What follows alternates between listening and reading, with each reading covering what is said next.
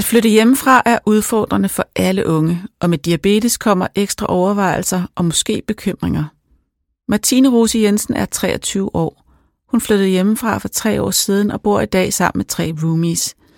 I den her podcast fortæller hun om at lære at blive voksen og tage ansvar for sin egen sygdom.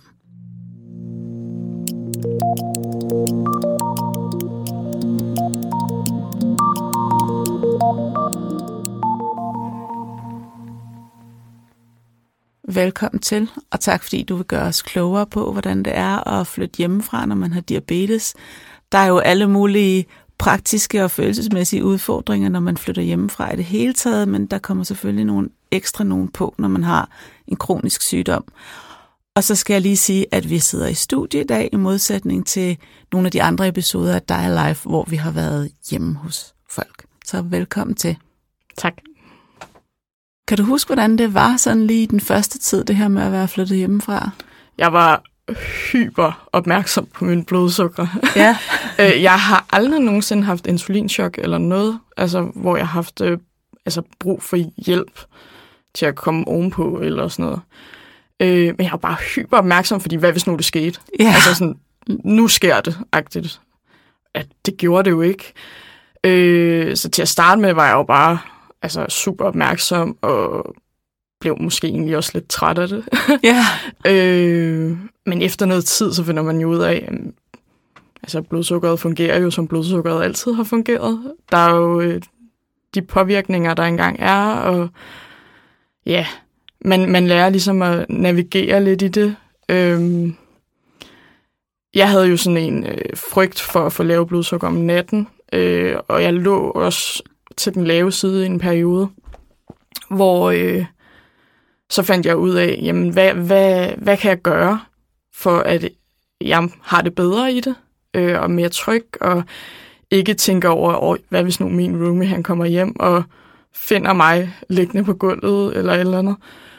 Øh, så jeg øh, har haft øh, købt sådan en hel kasse med, hvad er der, 20 juice eller sådan noget, der står ved siden af sengen, for så skal jeg aldrig øh, gå eller røre mig mere, end at jeg bare skal række hånden ud af sengen. Jeg skal ikke ud i køkkenet eller sådan noget. Så altså, hvis uheldet er ude, og man har et blodsukker på to, så er juicen lige ved hånden. Så det er et godt alternativ til at kalde på mor. Lige præcis, Ja. det er et rigtig godt alternativ. Ja. Det kunne man nok også have gjort, da man boede hjemme, ikke? Ja, og der var mor der jo. ja lige Ja. præcis. Ja. Men i det hele taget, det her med at købe ind og sørge for at få måltider og sådan nogle ting, hvordan var det anderledes end, end at bo derhjemme? Øh, ja. Øh, min familie er ikke super punktlig. Okay. jeg har altid været super punktlig, øh, og har altid godt kunne lide at spise sådan, på faste tidspunkter, sådan, når jeg står op, og så frokost det gang kl. 12, og aftensmad det gang kl. 18. Ja. Sådan sharp. Nærmest halv times øh, forskel, ikke? Ja. Øhm, og mine forældre, de altså sådan nogle, der kan godt kan spise klokken 8-9 stykker om aftenen, og det er bare... Uh, jeg kan nå at få det der drop i blodsukker, mm. og Mm. har egentlig også fundet ud af, at jeg får det egentlig også bedre i kroppen, øh, ved at huske alle de der ting. Så man finder også, altså man finder helt sikkert også ud af, når det er, man flytter hjemmefra, hvad fungerer øh, for mig. Øh, og det har måske ikke været nogle ting, man har været opmærksom på, da man boede hjemme, fordi det var jo bare hverdag. Øh, så det er jeg i hvert fald blevet ret glad for. Så det, var det i virkeligheden altså en fordel, det her med at kunne planlægge og spise sådan, som det passer dig, frem for at skulle vente på din familie, som så måske spiste senere, end der passede dig, for eksempel? Øh, ja, det tror jeg. Ja. Ja. Øh, også det der, øh, selvom man har diabetes, så er det der øh, nederen at skulle spise inden aftensmaden, for eksempel. Stå mm. der og spise øh, et stykke brød eller et eller andet, når man bare gerne vil have den der dejlige lasagne, der er på vej ud af ovnen. Ikke? Ja. Øh, ja, det er jo, øh, det er jo meget rart at øh, kunne strukturere sine ting, øh, få styr på sin blodsukker, men det er jo også, altså hele hverdagen er jo mig, der styrer den nu. Mm. Mm. Øh, så jeg ved jo også, at hvis jeg får et drop i blodsukkeret øh, klokken 19, hvis jeg ikke har spist, så nytter det jo ikke noget, at jeg står og laver mad klokken 19. Nej. altså så skal jeg jo have spist inden, inden da. Ja. Øh, og det finder man virkelig meget ud af. Altså man lærer, eller det har jeg i hvert fald gjort. Jeg har virkelig lært min krop at kende, efter jeg er flyttet hjemmefra. Så det her med faktisk at skulle tage ansvaret selv, har givet dig en, altså en større indsigt i virkeligheden? Ja. Ja. Ja. Hvad har der været udfordringer, hvis der har været nogen? Øh, jeg tror måske faktisk, det har været en udfordring, at jeg har følt mig lidt alene omkring det. Mhm. Øh, selvom jeg altid godt har vidst, at jeg kunne række ud til min familie. Men også det der med, nu er jeg rigtig voksen, nu skal jeg, altså at sige til sig selv, nu skal jeg kunne gøre det selv. Ja. Øh, egentlig også at være voksen nok til at sige, at jeg har brug for hjælp nu. Øh, jeg har faktisk brug for nogen at spare med, eller bare sige højt, hvordan jeg har det. Altså, vi oplever alle sammen at gå igennem nogle nederen perioder, og det gør man også med diabetes. Øh, og det skal der også være plads til. At sige højt og anerkende og være i. Og hvem siger du det højt til? Øh, jamen, jeg har en masse øh, venner og veninder, der også har diabetes. Og så har jeg jo så min familie, hvor der jo også... Øh, ja, vi har jo også meget kendskab til det. Så øh, folk, der forstår en. Ja. Hvad med dine behandlere? Hvordan har de været ind over det her, hvis de har været ind over det? Altså både da du flyttede hjemmefra og, og nu? Ja, øh, det var faktisk ikke noget, jeg nåede at snakke med min behandler om, fordi det var sket så hurtigt. Øh, ja, så øh, har der været sådan nogle små praktiske ting efterfølgende, øh, hvor man har lært sådan nogle små fif omkring... Øh, altså, jeg har jo altid haft juicen ved siden af sengen, efter jeg flyttede hjemmefra. Men hvis nu det har været meget lavt blodsukker, så er jeg jo så stået op efter juicen, og så måske spist et eller andet rugbrød og sådan noget. Og det har jeg jo så fundet ud af efterfølgende. Det, man skal lige vente på, at juicen virker. Fordi ellers så virker juicen som langsomme kulhydrater. Øh, så det har jo bare været sådan nogle små fif til at gøre mig mere tryg øh, i at handle selv. Ikke? Ja. Ja. Så det er mere følelsesmæssigt, det her med at være alene omkring det og skulle række ud og sådan, der er det mere venner og familie, du har vendt dig mod. Ja, Ja. Ja. Men du har så også en familie, altså, som ved ekstraordinært meget om diabetes, kan man sige. ja. Ja, og som du er tæt på. Mm. Mm. Og i dag, der bor du sammen med nogle roomies, Ja, to roomies. To roomies. Ja. Er det anderledes, end da du boede sammen med...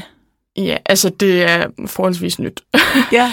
øh, jeg flyttede ind her slut øh, sidste år, og øh, de er først lige flyttet ind her for et par måneder siden. Så jeg havde nogle andre roomies inden det. Øh, og det er egentlig ikke, fordi vi er super meget sammen, mere fordi vi har altså, super travlt alle sammen, Ja. og laver noget forskelligt hver især. Øh, men det er stadig det der med, at der er nogen, der kommer hjem, Mm. Ja. Øh, sådan just in case, at man har brug for noget hjælp. Øh, eller bare har brug for at sige, "Ej, det har da godt nok bare ikke været min dag i dag, eller mm. Sådan noget. Ligesom så mange andre har brug for. Ja, præcis. Øh. Øh, ja, og så er jeg jo også bare altså, social af, af personen, så synes jeg også bare, det er rart. Ja, ja. ja. Hvis du nu skulle give øh, nogle gode råd ja. til nogen, der lige står og skal flytte hjemmefra, eller måske lige er flyttet hjemmefra, hvad skulle det så være? ja, det, det har jeg faktisk tænkt meget over. Ja. øhm, altså, jeg har øhm, tænkt, at man skal slappe af, og så skal man tro på sig selv. Øhm, og så, altså, lidt i forlængelse af den, så nyd oplevelsen af mm. at flytte hjemmefra, fordi det er meget mere, end at du skal forholde dig til din diabetes. Du skal også forholde dig til alt det andet. Vær i det. Nyd det. Øh, ja, også hvis det er stressende, og sådan, det er det for os alle sammen. Altså, når man flytter hjemmefra, og man har diabetes eller ej. Ja. Øh, så tro på dig selv. Og så øh, snak højt om følelserne, øh, fordi du er aldrig alene. Og det er ligegyldigt, om det er nemt for dig, eller om det er svært for dig. Øh, så der er nok altid nogen, der kan nikke genkende til dine følelser. Og lidt i forlængelse af det er mit øh, sidste råd nok, at øh, øh, række ud efter nogle mennesker, øh, der står lidt i samme situation. Det har hjulpet mig rigtig meget, at øh, ligesom få nogle fællesskaber, eller indgå i nogle fællesskaber, hvor at vi har diabetes som fællesnævner. Øh, fordi selvom ingen af os er ens, så kan man altså tit genkende til nogle af de oplevelser, man har været igennem. Så det har også hjulpet mig rigtig meget. Det synes jeg er nogle rigtig gode råd. Og nu har jeg ikke forberedt dig på det på forhånd, men jeg sidder og tænker, har du nogen gode råd til de forældre, der har et ungt menneske, der skal flytte hjemmefra? Snak med dem. Ja. Ja. Øh, og så øh, tro på dit barn. Øh, og så øh, opbygge den tillid inden da til, at, at dit barn skal kontakte dig, hvis det er, det har brug for noget. Og lad være med at bruge løftet pegefinger i forhold til, i hvert fald i forhold til diabetes, fordi så kommer de ikke med tingene, vel?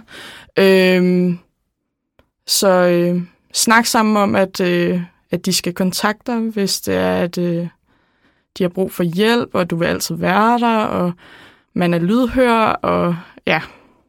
Så i virkeligheden få opbygget den rutine i, i rigtig god tid, inden ja. at den unge skal flytte hjemmefra. Ja, for ja. man skal huske, at det er barnet, altså ens barn. Det er jo ligegyldigt, hvor gammel barnet bliver. Men det er jo barnet, der skal leve med diabetes. Det er jo ikke en som forældre, der har det. Så man skal jo, altså barnet skal jo kunne det på et eller andet tidspunkt. Og det skal man også stole på. Og ellers så skal man stole på, at barnet rækker ud, hvis det har brug for hjælp. Og du har jo kunnet det, ja. fordi det er gået godt. Ja. Og så har du ragt ud efter hjælp, når du havde brug for det. Ja. Så øhm, jeg vil bare sige tak, fordi at du vil fortælle om det til der står sikkert en masse nu og skal flytte hjemmefra, fordi de skal starte på studie efter sommerferien. Så yes, selv tak. Tusind tak.